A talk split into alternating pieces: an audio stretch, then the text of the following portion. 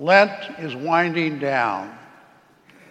Pre Vatican II Catholics will remember how it used to be, how Lent was celebrated differently. And on Holy Saturday at noon, the bells rung and Lent, was over. It is not that way today. Now, for us now, a few days of Lent are left, and it will end up in the Triduum. How was your Lent? People often ask us, uh, How was your vacation? How was your cruise? How was your Christmas?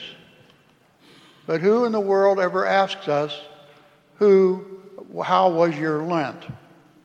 If you would, were asked that, you would say maybe, well, we prayed more often, we went to confession, we gave up this or that, and maybe we confront, confronted our demons.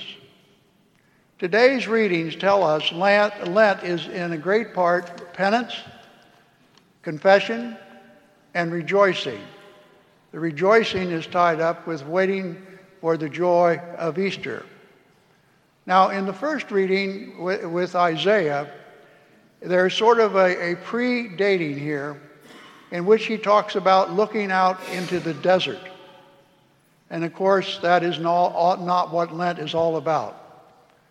In the second reading, Paul renounces comfort, safety, security, and at times liberty in order to serve Jesus Christ.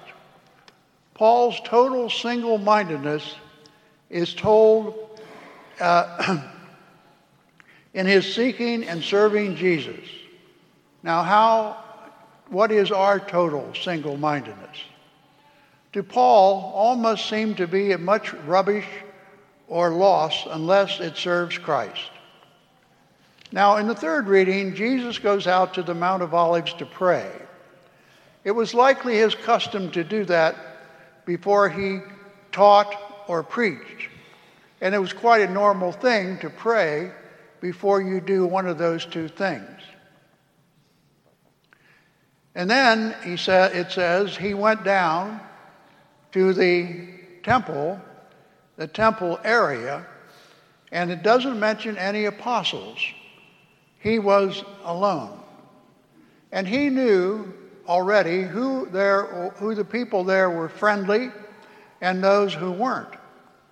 And he began, he began to teach because he absolutely loved to teach. And then, as usually happens,